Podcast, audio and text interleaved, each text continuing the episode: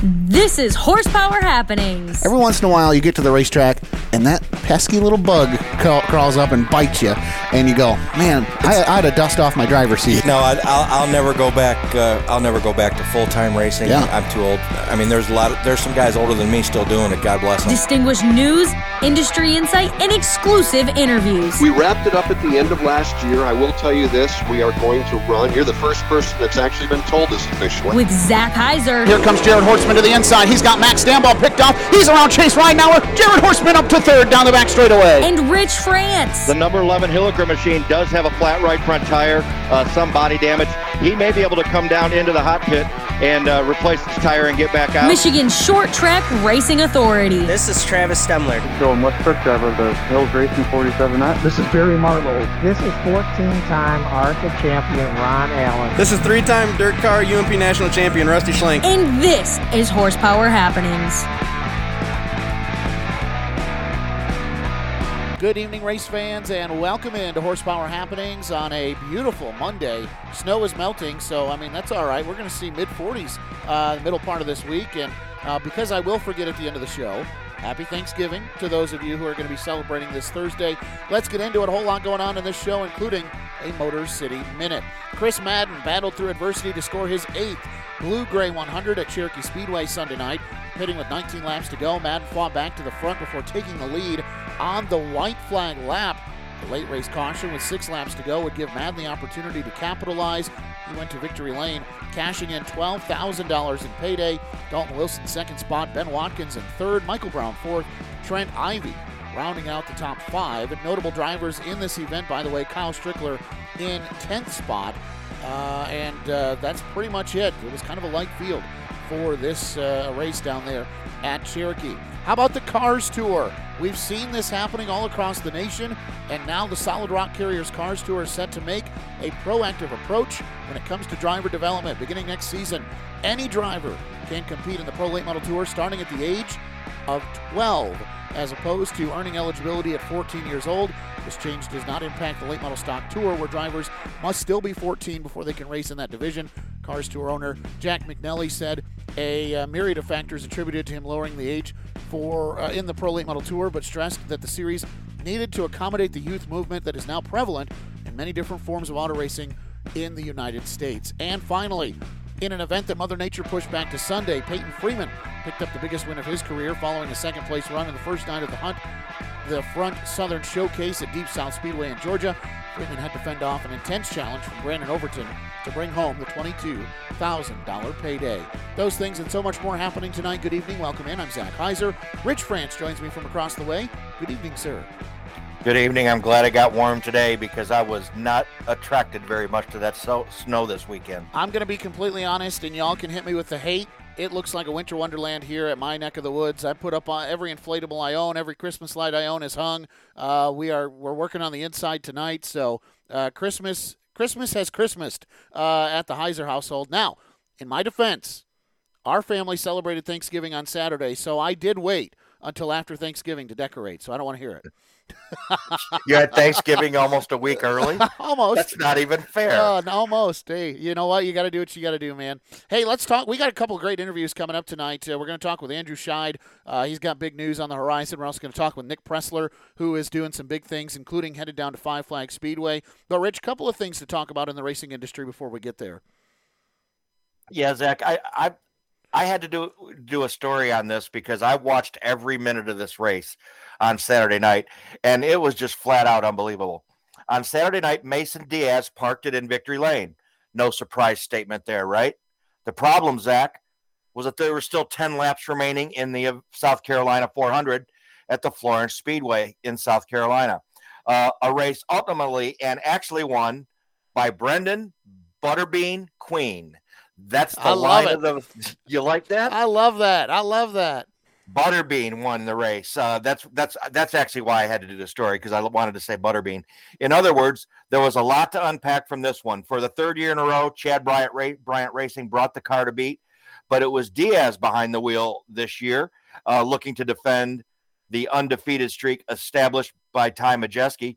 Uh, Diaz first took the lead on the restart with 17 laps remaining, but found himself on the wrong side of a dominant Sam Yarbrough with an exchange that would cost both of them the win. On the restart with 11 to go, Yarbrough uh, was run up the racetrack uh, with both right sides dipping off the pavement, no wall on the backstretch uh, down at Florence Speedway. Yarbrough then drove into the back of Diaz, contact sending them both to the rear uh, as one spun and the other was deemed to have caused it. Diaz parked his car in victory lane, got a bear hug from team owner Chad Bryant, and walked away and left the car on the racetrack. Uh, tow truck was brought out to remove the car.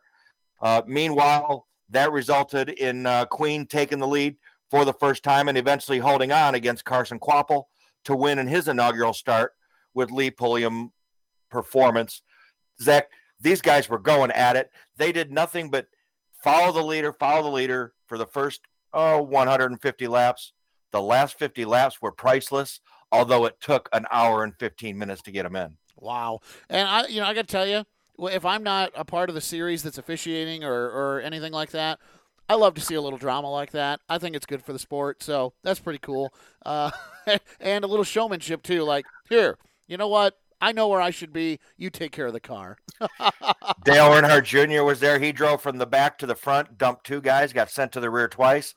Um, you know, he, he was just being one of the guys, but uh, boy, he, he had a real good car. I thought he had a chance to win, and he just got into somebody, then that just compounded his mess. What'd you think of that Bass Pro Shops number three?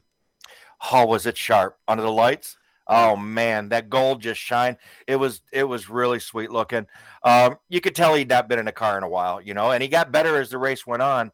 But uh, I, I, think just gauging his distance between his competitors kind of kind of hurt him a little bit. Uh, he got into a couple people that you know normally you just don't get into, and, and he kind of caught him. And yeah. they they there was no favoritism. They set him to the rear for it, and the fans in attendance were not very happy. well, hey, you know what? You can't play favorites. So uh, let's move on. Talk about something else that's going on.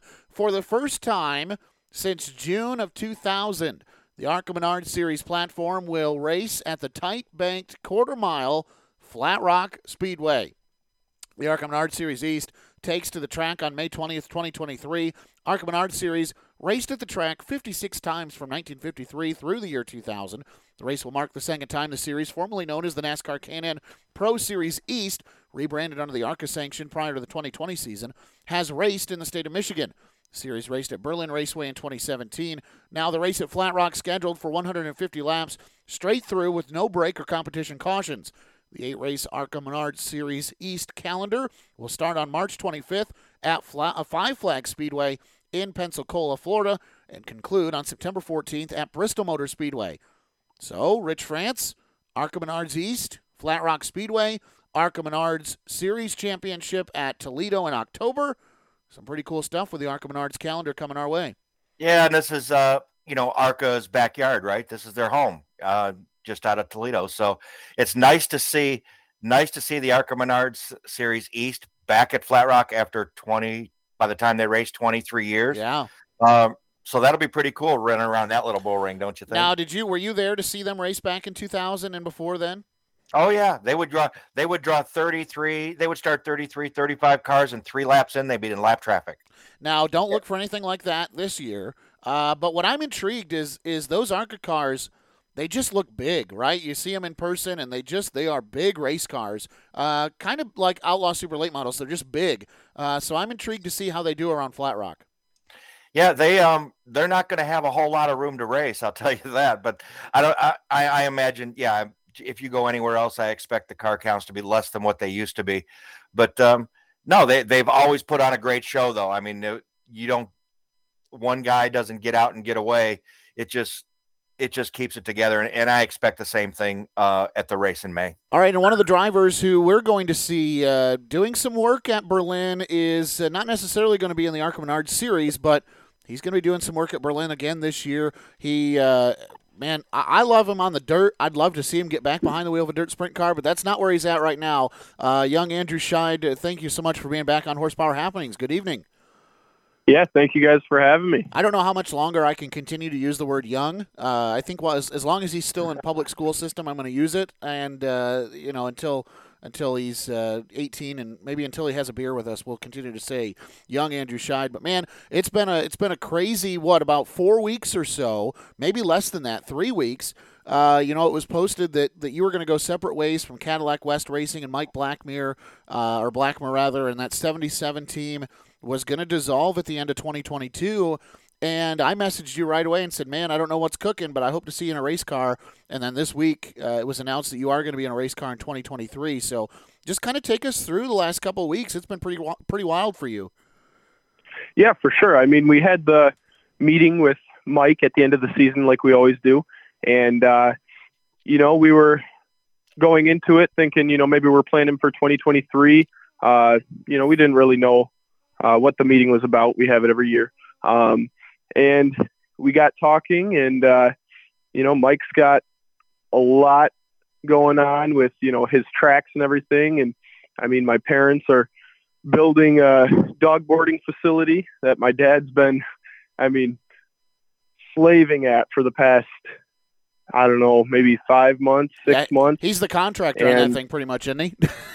That's oh yeah that's his honey that's his honeydew list What's that? I say that's his honeydew list. That's his entire honeydew list right now for your mom. Oh yeah. Oh, it's quite the list. Yeah. And uh, you know, with with uh, my business, this was my first full year um, detailing full time, and you know that went great, but it uh, left not much time for race cars.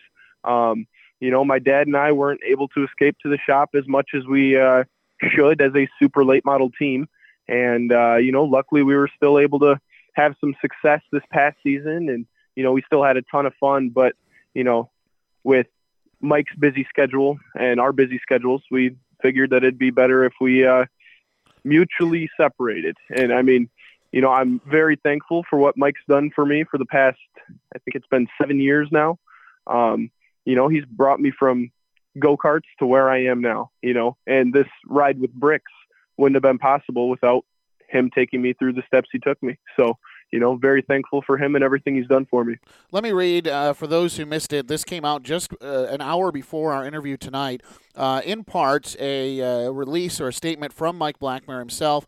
Uh, saying, quote, when I formed Cadillac West Racing number 77 team, I intended it to be a way for me to enjoy late model racing year round, even after the Michigan dirt track racing comes to a halt after Labor Day. Uh, as Andrew alluded to, due to very busy schedules with myself, Andrew, and Jason and Katie, this venture did not pan out how I had hoped.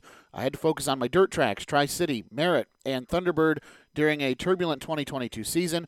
Andrew focused on his business, Jason and Katie focusing on their uh, business, and 2022 is a very uh, busy time for all parties involved. He went on to say, in part, that it has been a privilege to have Andrew race with me since 2015 when he started in a lightning sprint. I will always be his biggest racing fan and wish him nothing but the best in his new venture in the number 88 car of Bricks Racing. When you hear that, Andrew, you know, you go back to 2015 and Mike Blackmere comes to you and says, "Hey, I'm going to fund I'm going to fund your career here for a couple of years. We're going to put you in a lightning sprint. You're going to win some championships. Then we're going to go Great Lakes Super Sprint Series racing. We're going to have some fast time awards. We're going to run top 5, top 10. Going to be a threat to win every week. Knowing that this is uh, you know, one door closing and another one opening, but you know, obviously the friendship is still going to be there, but this is this is an end of a chapter for you guys. What's the emotion like? How are you feeling? I know obviously the horizon is exciting, but to be parting ways with a, guy who really got your name out there and kind of got you on the map, what's the emotion like? For sure. I mean, uh, if I could explain it in one word, it'd be grateful. Um, but you know, everything comes to an end. There will be a day where I sit in a race car seat for the last time, and luckily it wasn't this year. Um, you know, I, I didn't know what was going to happen for 2023 after we decided to separate. But uh, you know, when when we got together with the Bricks team, I mean, it just the, the stars aligned, and you know, we got something worked out real quick. And uh, you know, I'm very very excited for what the future is going to hold. We're going to have a lot of fun with this team, uh, 2023 and beyond. So, um, you know, I've had an amazing time with Mike. Uh, things have been great with him for the past seven years, but like I said, everything comes to an end. That friendship will still continue, but uh, you know, I'll be racing for someone else. Andrew, now we move on. Take us inside this uh, this deal here with the Bricks Racing Team. Um, Tell us how that went down. Obviously, they have a big reputation on the west side of the state. Oh, for sure. I mean, they are two extremely smart people, uh, Nick and Brad. And, uh, I mean, they had a very fast car quite a few times at Berlin Raceway this year, and uh, they were great competitors. Um, but, I mean, they're very nice people. It's been a pleasure to meet them, and it's been a pleasure to make a deal with them. Um, but, you know, we just we got together after the announcement of uh, Cadillac West Racing coming to an end and like I said, the stars just aligned, and here we are. So, is this going to be a uh, pretty much a Berlin focused uh, ride for you for 2023? Uh, for, yes, yes. All right, Andrew. So tell me, uh, tell the folks maybe who aren't uh, 100% familiar, uh, give me a little overview because I'm not, uh, you know, I'm not big in the Berlin community, but uh, obviously Super Late Model Racing is, you know, Berlin staple. So give me an overview. Who are you working with? Uh, tell me about this team that you're going to be a driver for now. Oh yeah, so we've got the team owners are Brad Yonker and Nick Fisher, two very great people, well-known people. Um, in the asphalt late model racing world. Uh, neither of them have been drivers, but they have worked on uh, late models longer than I've been alive. Um, uh, Brad's dad was a driver, I believe, and uh, you know they had great success back in their day. And uh, like I said, they're extremely smart people, and I'm very excited to work with them. Uh, we're, we haven't talked totally what the crew is going to look like, but for now, I know that it's going to be my dad um, Nick Fisher, Brad Yonker, Nick's dad, Mike Fisher, and I. So, you know, I'm I'm very excited to see what what's in store for us in 2023. Have you guys talked goals or expectations yet for 2023?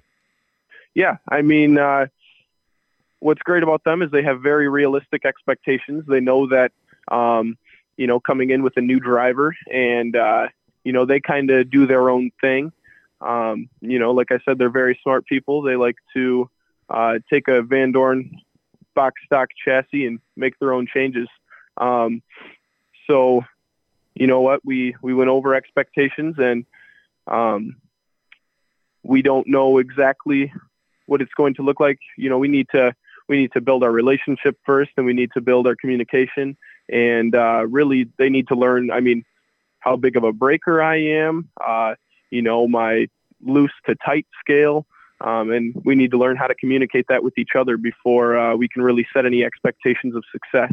But uh, I mean, I'm I'm pretty confident in my driving skills, and I'm very confident in their knowledge um, and what they can do to make a race car fast. And uh, I mean, we're going for a 2023 championship at Berlin Raceway for sure. And I imagine it doesn't hurt that they're putting a driver in that seat that knows his way to victory lane now at the Berlin Raceway. Yeah, yeah, that was uh, felt like a very, very good breakthrough for us uh, to get those two wins at Berlin this year. You know, we had quite the drought, but uh, you know, we got the monkey off our back, and now we're hoping to keep that ball rolling you know, one of the things that you mentioned and that Mike mentioned about the separation was time. Um, and so, how is that? I mean, was that a conversation that you guys had with Bricks about, you know, listen, I've got this business, mom and dad have this business. I kind of want to, you know, what what are you hoping to be able to do? Show up with a gear bag and race, or go to the shop when you can? What what is the expectation, and what's the kind of not agreement, but what's been discussed on that front? Yeah, for sure. So, um, you know, they are business owners as well, so they know all about. Uh, what my dad and I and my mom, of course, are going through being startup owners because I mean they were startup owners back in I believe 2009. Um, but with that being said, we had great conversation, and I'm not one to be a guy that picks up the helmet bag and heads to the racetrack, and then uh, at the end of the race day, load it up, go home, and you know go on with my life. I love to be in the shop. I love working on the race car, and I feel like it makes you a better driver knowing uh, what's underneath you. So, um, you know, I've been to their shop a few times now. We've been getting that car back together after they wrecked in the um, season finale at Berlin Raceway. Um, so we've been working on getting that car back together, getting it race ready, and uh, you know I'm uh, definitely still going to be very hands-on with them, and uh, they're going to take me under their wing and really teach me um, what they know. Berlin Raceway Championship is the goal for 2023. Now, Andrew, we saw you hit the road with Cadillac West in, in your first couple of seasons. Is there any ambition, any talk, any discussion about the 88 car hitting the road in the future? Um, you know, that's not really on our minds. Um, Nick and Brad, you know, they have families and uh, a business, and they are very dedicated to their family and business. And uh, you know what? For me, racing is something that I love dearly for sure. Um, it's something that I do not want out of my life anytime in the near future. Uh, but at the same time, it's it's it's a it's a hobby. You know, I'm not going to make a career out of racing. Um, my my career is going to be my detailing business, and that's something that I need to focus on as well. Um, you know, sometimes you got to take a step back and look at reality and see, you know, what what does my future look like? And I mean, it's not the NASCAR Cup Series. So, uh, you know, I'm very thankful to be at the level I'm at. I love super late model racing and I love Berlin Raceway. And uh, if that's what my career looks like for the next, you know, five, six years, I'll be very thankful for that. Drew, I got to ask you. So we talked about Cadillac West, we talked about Bricks.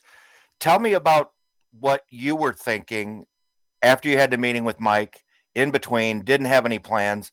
Um, what was kind of kind of put me inside your head? Where were you at at that time? Yeah, you know, it was pretty scary knowing that I didn't have a ride for 2023. Just thinking, you know, I've been in some sort of racing realm since I was, I think, four or five years old. Um, it's all I've known, you know, being competitive and, uh, you know, having that competitive nature and really just racing, whether it was BMX bikes, motocross, go karts, lightning sprint, sprint cars, and now super late models. Um, I've always been involved and I've always, you know, worked on the cars. And honestly, it was a pretty scary thought for me. Um, you know, I'm, I'm 18 years old and, uh, you know, I didn't think racing would be out of my life yet. So for this deal to pop up and start working itself out, I'm feeling very blessed, very grateful and uh, yeah, I mean, it was it was definitely a sad time for me, but uh, you know, no hard feelings with Mike. Uh, like I said, that friendship will continue, and I mean, here we are. I, I guess I don't got to worry about that anymore. Well, it makes you feel any better, Drew. You, I lost the bet. I told I told Zach uh, you were going to be in a dirt sprint car with a big old wing on it. you know what? I wouldn't be mad at that either. Um, I do love this super late model uh, racing and everything, but man, sprint cars will always hold a special place in my heart.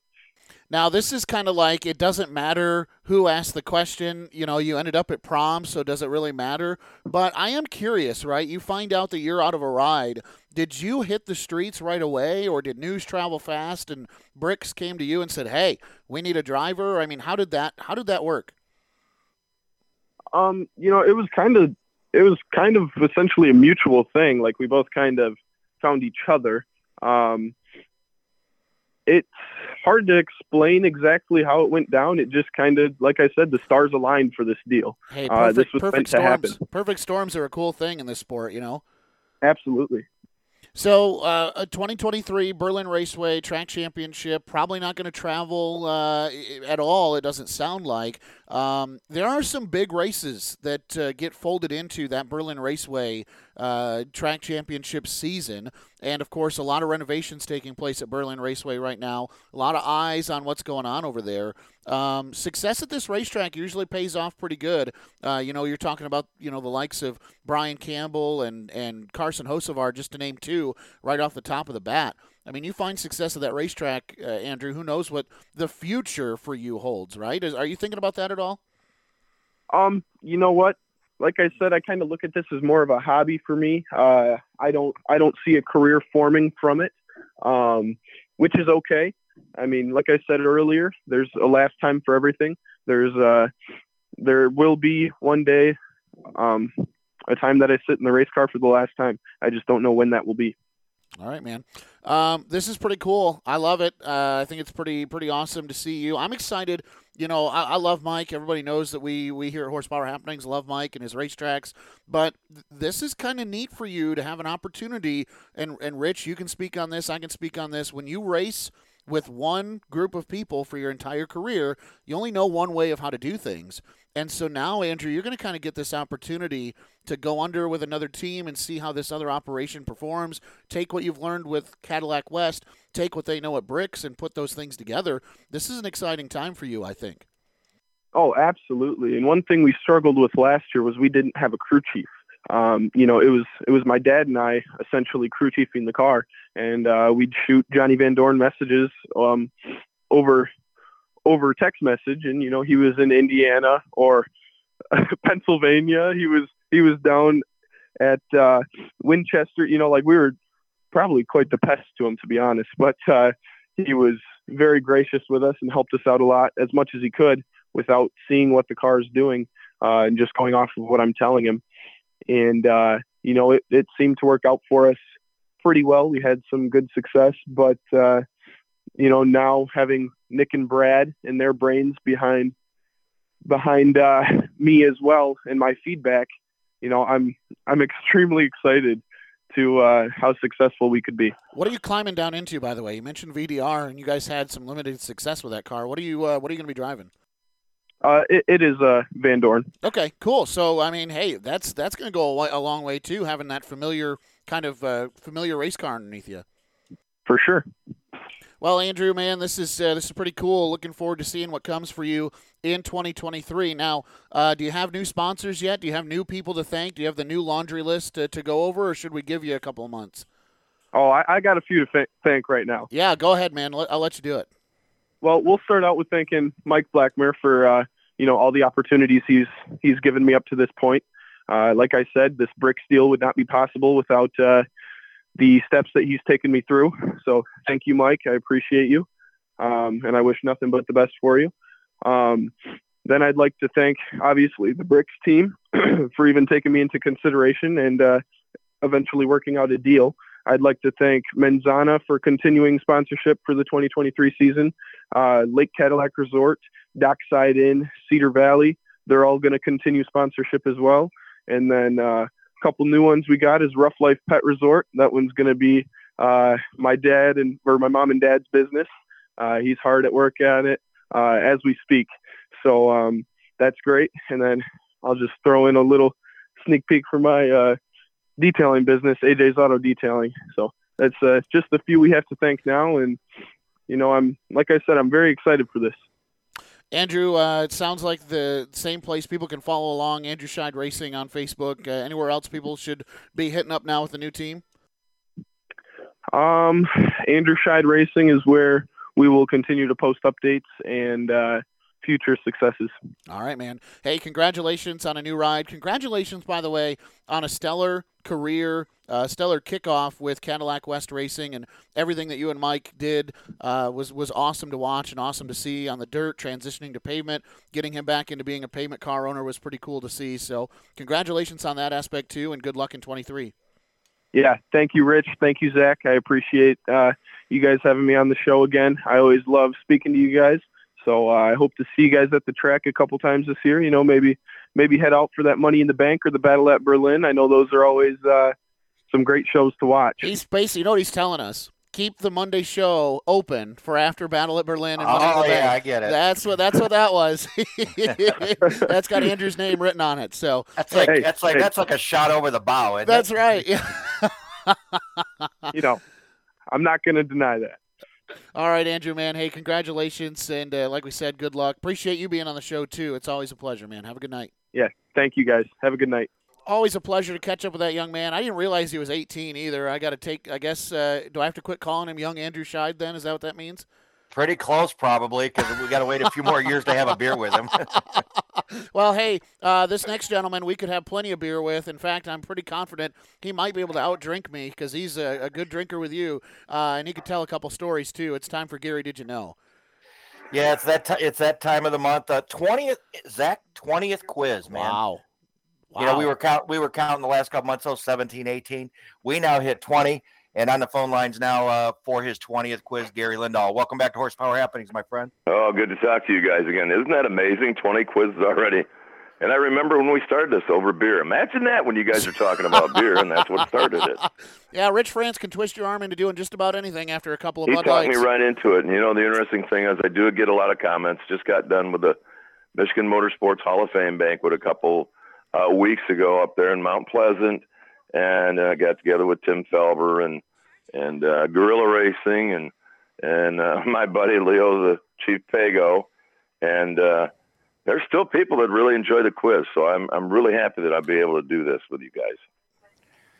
Well, Gary, let's get rolling in uh, quiz number 20, question number one.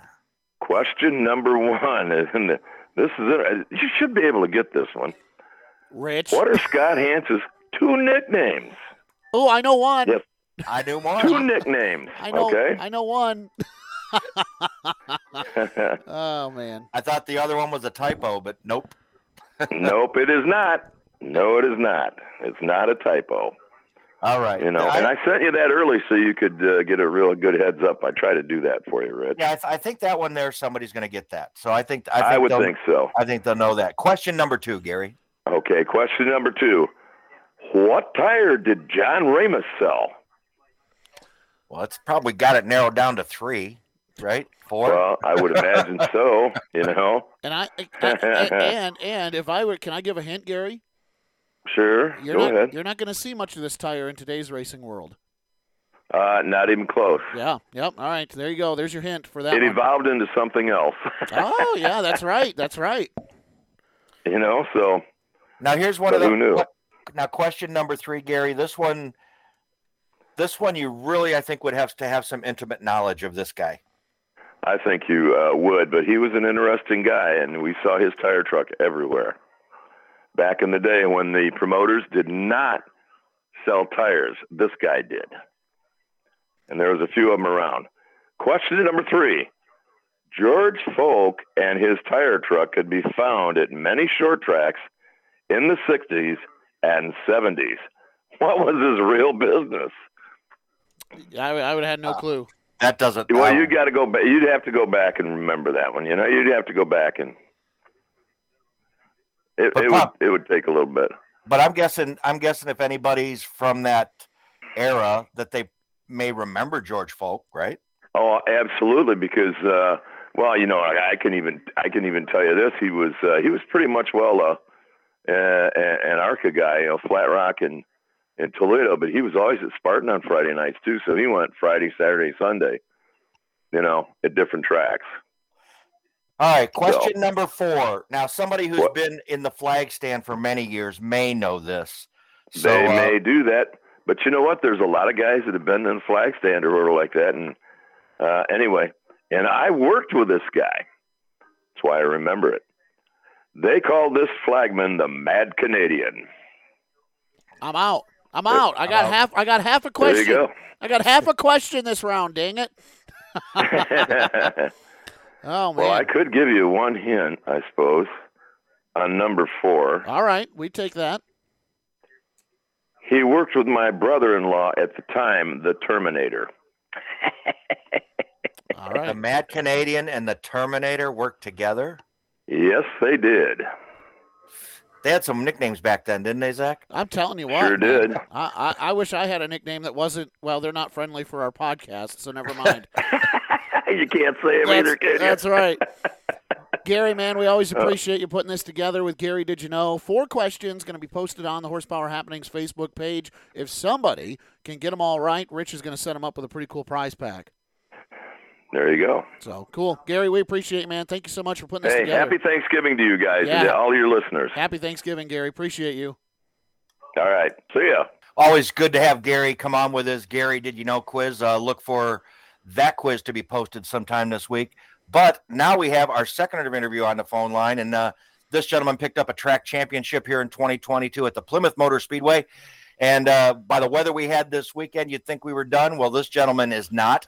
We will get into all that. Makes his home in Buchanan, Michigan. Nick Pressler, welcome to Horsepower Happenings. Hey, thanks for having me, guys. Man, first of all, congratulations. Uh, winning a track championship is always hard, but on a track that hasn't seen daylight in how many years, Uh, how difficult was that? I mean, it wasn't too bad. I was actually one of the first guys that uh, got to test um, there while I went there and checked the track for the tra- new track owners, and uh, I was the first one up to speed there. I took a street stock down there, and uh, it was pretty much ready to go right from the get go. We saw we had some video. We had Kevin on last year, and um, he had just got the dirt off enough where he took an outlaw out there, and it was kind of slow going for him. But they did a lot of work to that track, and it, it really looks sharp. Oh yeah, you can't. Um, you you you got to go if you're a fan. You just need to go check out a race there. I mean, with the bleachers and the tower and what they did with the infield and all just all the work around there, it's a pretty cool place. So take me through this 2022 season. I know, uh, you know, anybody else who would change from dirt to pavement. Um, you know, you you really have to be careful because you don't know what your car counts are going to be. How how'd it go for you this season? Um, I I think they did really well down there as far as the car counts and that. Um, I mean, we always had different guys every night. Just about there was a few, you know, three or four that came for every class every night. But uh, yeah, I mean, it was just a good time to go down there. I mean, it was uh, it was an every night thing. I think that we raced every other week for weekly stuff, and then we had a lot of big shows. So um, I did the every other week thing, and then some of the big shows down there. Buchanan, Michigan to Plymouth, Indiana is not exactly a Saturday uh, stroll. That's kind of a, a, hike. What what led you to make that change to go down there and see what's going on at Plymouth?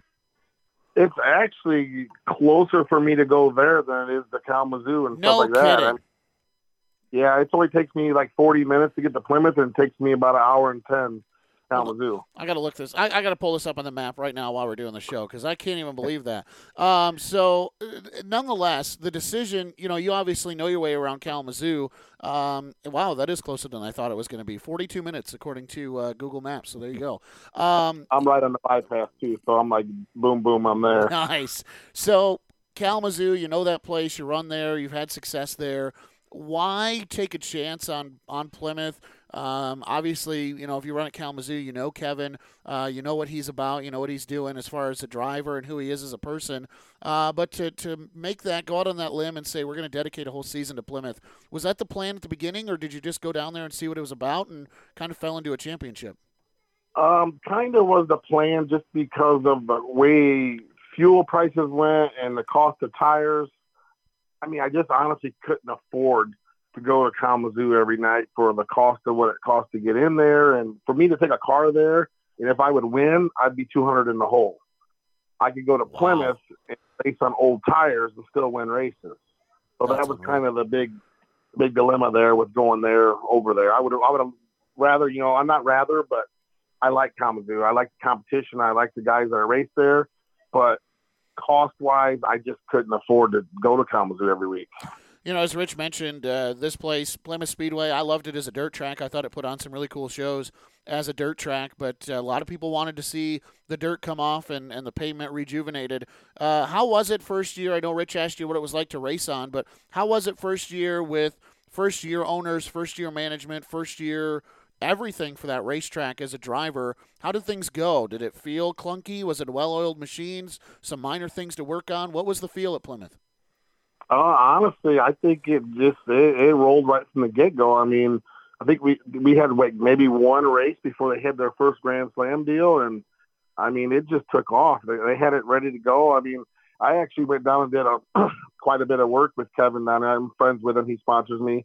I helped pour a lot of the concrete they did down there, so I was down there a lot, seeing it kind of from the beginning to the end, and I mean, he was he's a worker, man. He was out there every night from you know dusk to dawn, you know, and some nights he was out there past you know dark, still working.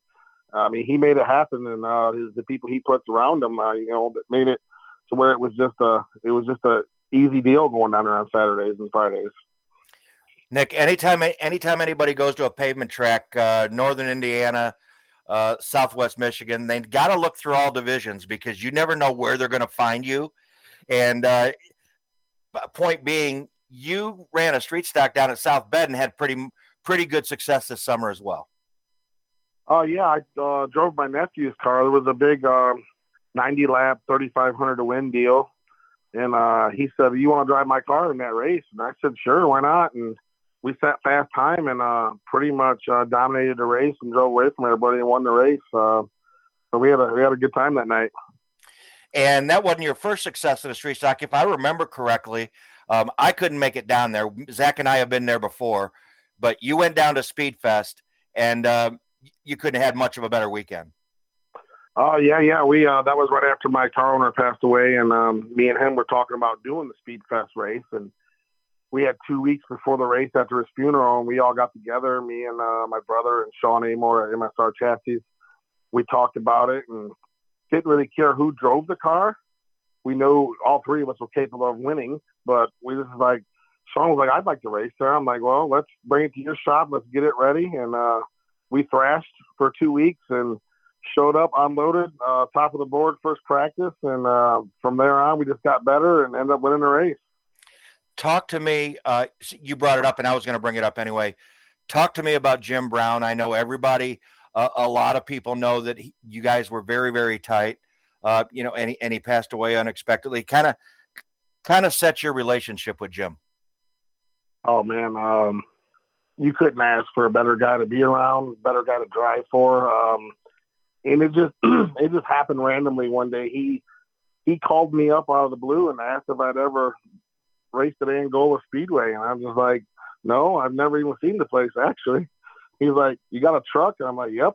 He said, be at my house 10:30 Saturday morning, and we uh we I showed up, we loaded up, went down there, set fast time, uh, ran really good in the feature, and after that, um, I was driving for him every week. How did that uh, uh, a relationship and a car ownership driver combo that comes together that quickly? Uh, you guys, you guys saw some success as a duo. I can only imagine moving forward from that point. Yeah, I mean, it was just it was.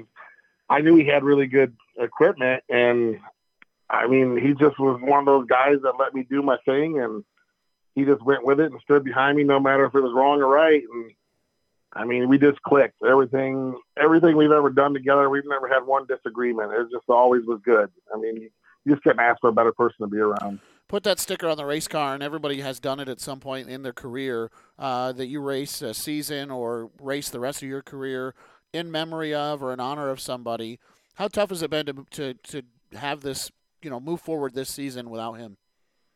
Oh man, it was uh, it was tough just um I mean his wife has been really, really, really awesome about everything. Um she's let me race the car still. She told me to keep going. That's what he would want. Um just uh, the phone calls. I miss I miss talking to him.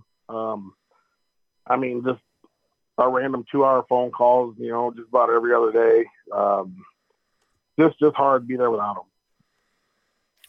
Nick, let's move on and let's talk about uh, you guys made a trip down uh, down south this weekend, and, and it kind of got cut short because I was hoping I wanted to see some of that preview night. Uh, Mother Nature kind of got in the way, but uh, you guys are heading down to Pensacola. You went down there for a test. Uh, you guys are planning on heading back down there in a week or so. Kind of tell me how that went. Um, really good. I was. Um, I mean, this this car we took. I am honestly three weeks ago. It was a bare frame, had a fuel cell in it. That was about it and uh, me and my brother and Sean helped us uh, MSR chassis a little bit, and we thrashed every single night and every day on the weekend, all day, and we put a car together. I got the ticket to Plymouth before I went down there, and you know got a little shake down there, but uh, just to make sure no leaks, we didn't go fast or nothing. But then ended up going down there and unloading, and as soon as I unloaded, we were we had the car a little low. Uh, I uh, came in right away. We got the car raised up and then from there on, it just always got better. I mean, we ran our fastest lap of the whole practice down there, the very last lap on the track. So the car never slowed down; it only got better. Um, I'm excited about going back. I think uh, I think we honestly have a shot at winning it. I know a lot of people up here seen photos of those uh, outlaws down there, and I think I I think I have to. I, have seen them race many times. Zach has as well, and, and I think you got to compare them to more an outlaw sportsman not an outlaw super late model like we're used to seeing up here. Oh yes, by far. I, I actually took one of our template cars that I usually run in uh, templates up here, not the one I've been running the last couple of years, but an older one, and we reworked that. I mean, you're a lot narrower than a outlaw car. You're running a crate motor which is you know half, you know maybe three quarters of the power, not maybe maybe even about half. It's 425 horse deal. I mean, uh, just it's just way different. It's narrow. It's uh, really uh, you can't have really high left. It's 58 left. Um, I mean, the bodies are close, but I mean, even they're a little bit different looking because you're allowed a big right side ledge and all that good stuff. Um, I mean, it's just it's a lot. It's kind of slower, you know, than an outlaw, but faster than a sportsman type thing. It's it's, it's hard to explain, but I mean, it's a it's a pretty cool class how much work you mentioned that you took one of your other cars, one of your older uh, chassis? How how much reworking you use that phrase does it take to get a car that we're used to seeing a template up here ready to go for those? Uh, what what are they? I don't even know what they're actually called down there in Florida. They're uh, called uh, outlaw stocks. Outlaw um, stocks. Okay, yeah. So how much reworking did you have to do to get ready? Really, nothing on the chassis. We reworked the chassis to make it more comparable to my other car we put you know front clip deal on it and all new suspension on the front and stuff like that, and just widen everything out. But then you go, then you have to start putting rims on it to get it narrow enough because you know we're allowed 80 inches up here on a template car, and then down there it's 78. You know, so I had to just switch rims pretty much as far as that goes. But just a lot of lead on the right side of the car and in the middle of the car, and um, putting the crate motor in and trying to get the balance on all that to make it, you know, to make the car turn still and, and be within the rules. Now, I, I'm just trying to imagine this uh, because we know, but for the fan that's listening, two inches, I mean, come on. It's 80 to 78, that doesn't sound like a lot, but how long did it take flipping wheels, measuring measuring depths and, and offsets and all that crap? How long did it take you to finally uh, get a set of, of wheels together that was going to work for this thing? Well, I kind of had an idea because I do. We do all our my cars. I do them with threes and fives, just so if I ever want to do any CRA stuff and stuff like that, I just switch the right side rims to fives and run fives all around. That gets me down my width and it helps on the right side weight too. And uh, that's that's how I why I do it like that, just so I can run other stuff like this. Yeah, Nick, I, I was we were curious about this because I was down there last year and one of the guys that runs outlaw super late models around here, Chris Benson, went down there last year. And, um, you know, they took the outlaw motor out, but they took the same car. And um, he put an iron head motor in there. And I said, How you doing? He says, I brought a knife to a gunfight. It's quite a bit different down there. Those guys got those things sorted out, don't they? Yeah, that's that's the biggest thing. I mean, them guys race that track a lot. I mean, they do this that that class every week, and I, you know, I think we're way more advanced up here than they are. But down when you go down there, there's no bump stops. There's no, uh, you know, light spring stuff tying down. I mean, you're running heavy springs, no bump stops, and you still got to get the car to turn and get good traction. I'm I'm pretty fortunate that we unloaded pretty good. I think uh, I expect to uh, qualify in the top ten and uh, have a chance to win the race. Talk about Five Flag Speedway. Everybody knows the Snowball Derby. Uh, that is the that's the main event. That's the main course.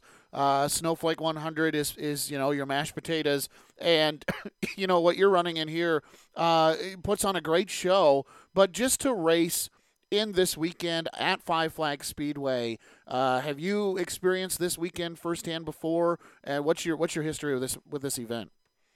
Yeah, this is my third time racing. I took a modified the first time. We had really good. I mean, we had a really good car for the race, and overheated. I think I was just moved into the top ten and overheated. Uh, I took an outlaw stock two two years ago or three years ago. We took a one our outlaw car down there, and it was a last minute deal. I didn't really plan for it, and we threw the car together, and it wasn't right. I mean, we and we had motor problems too as we unloaded practice, missed practice ended up going out blind for qualifying. We made the show on time and actually finished 10th, I believe, but it was more of a dodge the and survive the deal. But this time we really got a car focused for that race and we did everything to the max of the rules of what you're allowed there. I think we're taking a lot better I know I drove a lot better on Saturday than the other car did. You know what's funny is uh, you, you, never know who's listening to these programs. So Nick, he did that right. We did everything to the max that the rule book will allow us.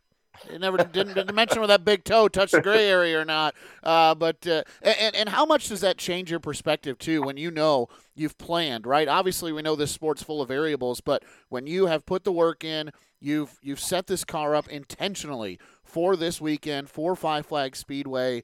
It is intended to be a part of this weekend's event. How much does that change your mentality going down there, uh, knowing that you should have a piece that's capable of potentially going to victory lane? I mean, it makes you feel better, but it also puts a lot more pressure on me because I'm I'm my biggest uh, critic, I guess. I'm uh, I put a lot of pressure on myself every time I go to the track. I expect to try to win every time I'm there, and you know sometimes it's not possible. But I mean, I knew when I as soon as I drove to the first corner down there with this car, I said, okay, we we we were a lot better off than the last time. I know that for sure. Um, it just puts a lot of pressure on me to like I know I gotta go down there and, and try to you know produce something you know? Nick it seems like you're a good role model for someone who uh who I guess I guess it's a relationship to you. Someone who's having a lot of success success in the mini wedges at South Bend Motor Speedway. Uh, is that someone who wants to follow in your footsteps? Uh, uh yeah I mean I don't know if she's gonna want to do it as, as you know it's my daughter. Um I don't know how far along she's going to want to keep doing this. Um, honestly, I hope she just wants to play softball and go to college or whatever. But uh, it's funny. Uh, it's funny the dads that we ask about, you know, them getting into mini wedges and, you know, do you want them to pursue it or do you want them to just stick around and do kid things? It's about 50 50, isn't it, Rich? Some of them yeah, really want that. them to pursue it. Others are like, my God in heaven, please don't let them pick up on this on this darn addiction that we know short track racing is. Uh, uh yeah, she. Uh, I mean, she she's she's good at it. She gets it. She's like a sponge. I tell her something, she goes out and does it. Um, she had a pretty dominant season. She only lost one race, you know, all year at South Bend. Um, and we're we're gonna get her in a big car next year and see. Uh, we're gonna do a lot of practice, and if she can prove it, she can do it to me on a practice night. You know, run at least compatible times and, and not be all over. We'll go try to race, but I mean, it could take all summer. That's not how you get her out of the car, Nick. When she wins that much, I'm just telling you. You're in trouble. You're in trouble.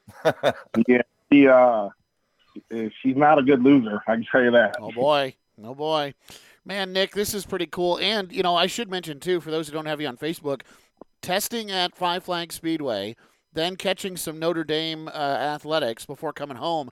Uh, you've had quite the week. Yeah, we uh, uh we were gonna stay or drive a little bit and spend the night, and then my brother and Matt Maurer, my buddy, he took his car down there. He was like, "Well, like, we'll just drive straight through." I'm like, "Well, I'll ride, but I, am not driving straight through."